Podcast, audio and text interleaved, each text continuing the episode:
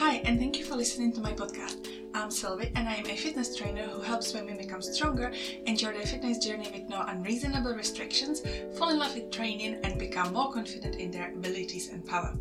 In this podcast, I will talk a lot about training, the approach to training, nutrition, and mindset. Before we start, make sure to subscribe so you won't miss my next episode and check out my Instagram where I share a lot of valuable tips. You can find the link in the description below. So let's start now!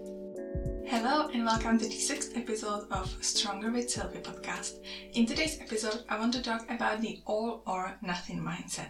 How does it affect your success? What are the hidden examples of an all or nothing approach? What does it actually mean and how does it look? And I won't stop there. If you are someone being caught in the all or nothing cycle, I will also give you examples of how to stop with this mindset, how to appreciate the gray area, and how to fall in love with the all or something approach instead. So let's dive in. All or nothing approach. You probably heard a lot about it, and perhaps you are approaching certain areas of your life with this thinking. Having the all or nothing approach means exactly what it says. You are either fully in or you are out. This leaves no space in between and no chance to even consider that some days you cannot fully commit to what you what your all represents. Let me give you some examples of how it might look if you are approaching your training and diet with an all or nothing approach. You can maybe experience thoughts like this. I missed my training on Monday, so there is no reason to even try anymore this week. This week is already screwed anyway. Or I only have 30 minutes for my training, so I won't be able to do full session. So what's even the point of trying? Or I can't have a chocolate at home and eat just a bit.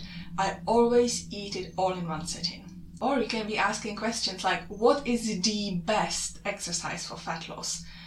Or what is the worst food to eat if I want to be healthy?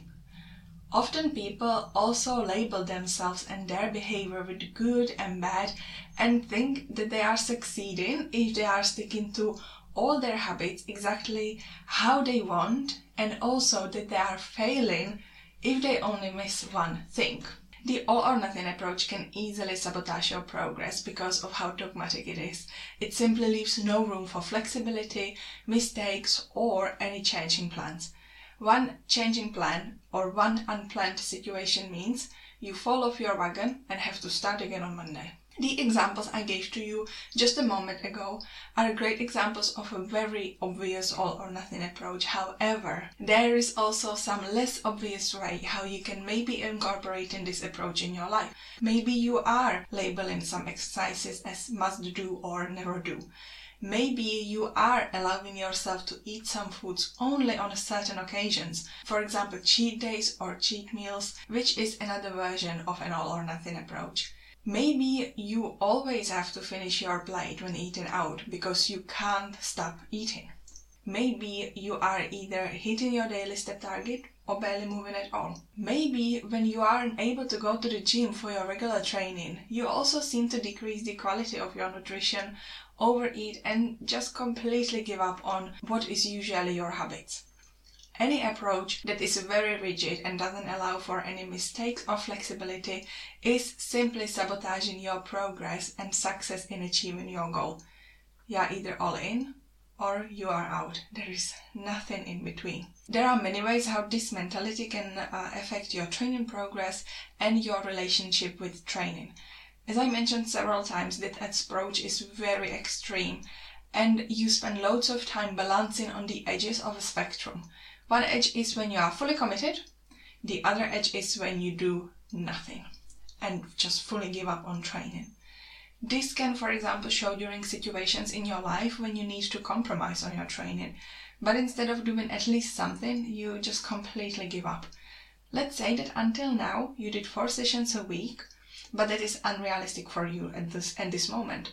You could easily drop to two sessions a week or even a session a week. Something is always better than nothing, but no.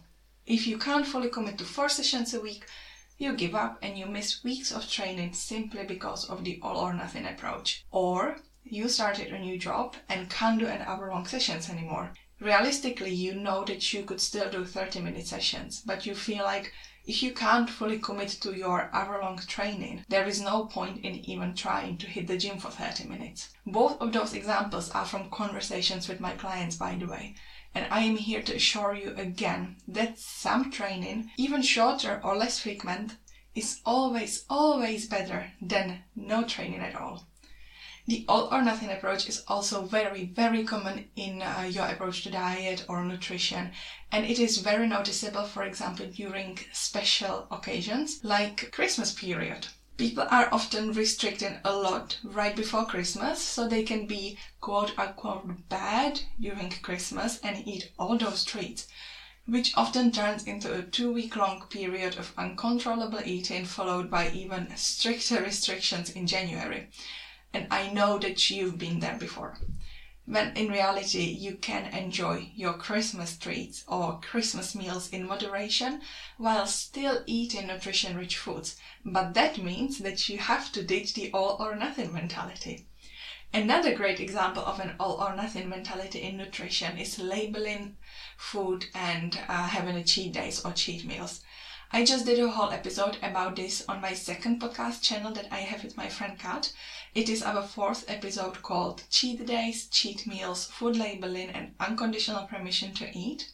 And you can listen to it by searching for the Fit and Foreign podcast. That is Fit and Foreign podcast. Or you can find it in uh, my uh, the in the link in my bio on my Instagram profile, which is uh, there is a link to it in the description of this episode. Um, to give you a summary of, um, of that episode here too, food labeling, good and bad, restricting your food so much that you live to your cheat days is a prime example of what all or nothing mentality does. But what if I tell you that no foods are off limit? What, I, what if I give you a permission to eat anything and anytime you want while teaching you how to incorporate those foods in your diet so it's balanced and reasonable and you are enjoying all aspects of it? What if I tell you that you can have your favorite piece of cake, enjoy it without regrets and move on with your day? All this is possible but it requires you to ditch the all or nothing mentality. Another example of this approach in nutrition is, uh, for example, starting again on Monday. You know, you have to eat all the bad food in your kitchen over the weekend, so you can start with your new diet on Monday, and again, and again, and again. All those examples often result in a very disordered relationship with food that often takes a really long time to recover from, and I experienced it myself. So I'm here to tell you that it is very possible. Yes, it requires work, being very mindful of what you eat, how you eat, your emotions, thoughts, and patterns around food but it is possible. It is worth spending this time and working on improving your relationship with food, to stop labeling food good and bad, and learning how to ditch this all or nothing approach because once you discover how awesome it feels to have freedom around food and feel confident in your nutritional choices, you will be forever grateful to yourself for working on it now. I just want to add here a little disclaimer. There is a big difference between disordered eating patterns and eating disorder. Disordered eating patterns can be very strict food labeling, strict nutrition restrictions or rules that make you feel uncomfortable and stuck and can result in overeating and getting stuck in the cheat and restriction mentality. And it is often a result of all or nothing approach. However, eating disorder is a diagnosed and serious mental health condition and requires loads of consistent work with a qualified professionals. Fitness coaches are not qualified to diagnose or treat eating disorder unless they have the relevant education for it, of course. Well, that was a lot about the all or nothing approach, how you can uh, spot it, and how it affects your relationship with training and nutrition. So, what do you do if you want to ditch this approach? First of all, congratulations. I am so happy if you want to ditch the all or nothing approach because it does not serve you right in your life. And in this section, I will talk about two very helpful approaches that can help you improve this. First is the gray area. Second is all or something approach. So let's first talk about the gray area. Why do I want you to spend more time in the gray area and what does that mean? I mentioned earlier that the all or nothing approach is basically spending loads of time at the two ends of one spectrum. You are either fully in or you are out. Well, what if I tell you to spend more time between those two ends and find the gray area where you give yourself flexibility, allow yourself to make some mistakes and find ways how to juggle things even when there are some disturbances. And the grey area is exactly that. It's not black or white, it's grey. It's a mixture of both. It's uh, being compassionate to yourself and finding ways how to fit things that improve your well being in your current life. It means not labeling exercises as the best or must do or never do.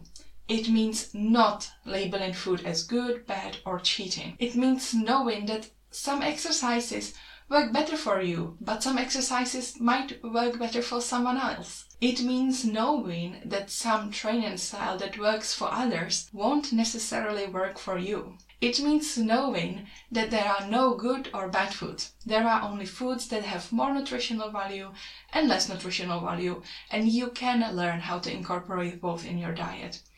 The grey area is full of flexibility, critical thinking, and being compassionate with yourself, and it is about actively finding ways of what is possible at that given moment. Not everything is always possible, but what is possible now? You won't find the answer in the all or nothing approach, but you will find the answer in the grey area. Another helpful way how to approach all this is the all or something approach. Can't do everything now? Yeah, that's fine. What can you do now?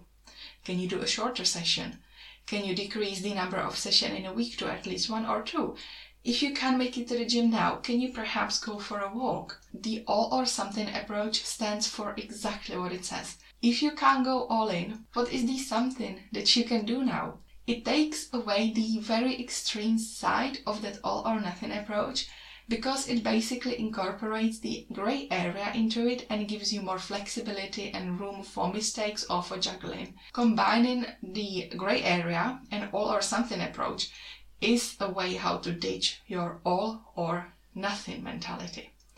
You don't always have to be fully committed to go all in you are a human who experiences different situations in your life and learning how to be flexible and how to react to them is a very very important skill to have and that will help you to keep your habits for a lifetime so instead of saying to yourself that you are either in or out Say to yourself that you are either fully in or you will do at least something because sometimes doing at least something, what maybe feels like a bare minimum, is the most that you can do in the given situation, and that is okay too. Now, be very honest with yourself and think about how you approach training and nutrition. Are there any signs of an all or nothing mentality, some restrictions, rules, or patterns that you aren't happy about? Well, if there are, let's work on it. You can incorporate the gray area and the all or something mentality in your routine and change that. If you need help with it and feel like you can't change this on your own, get in touch with me, join my clients, and let's work on that within my fitness coaching program. You can find me on Instagram or Facebook, which is at Stronger with Silvie, or you can find the links for my socials in the description of this episode. Thank you for listening.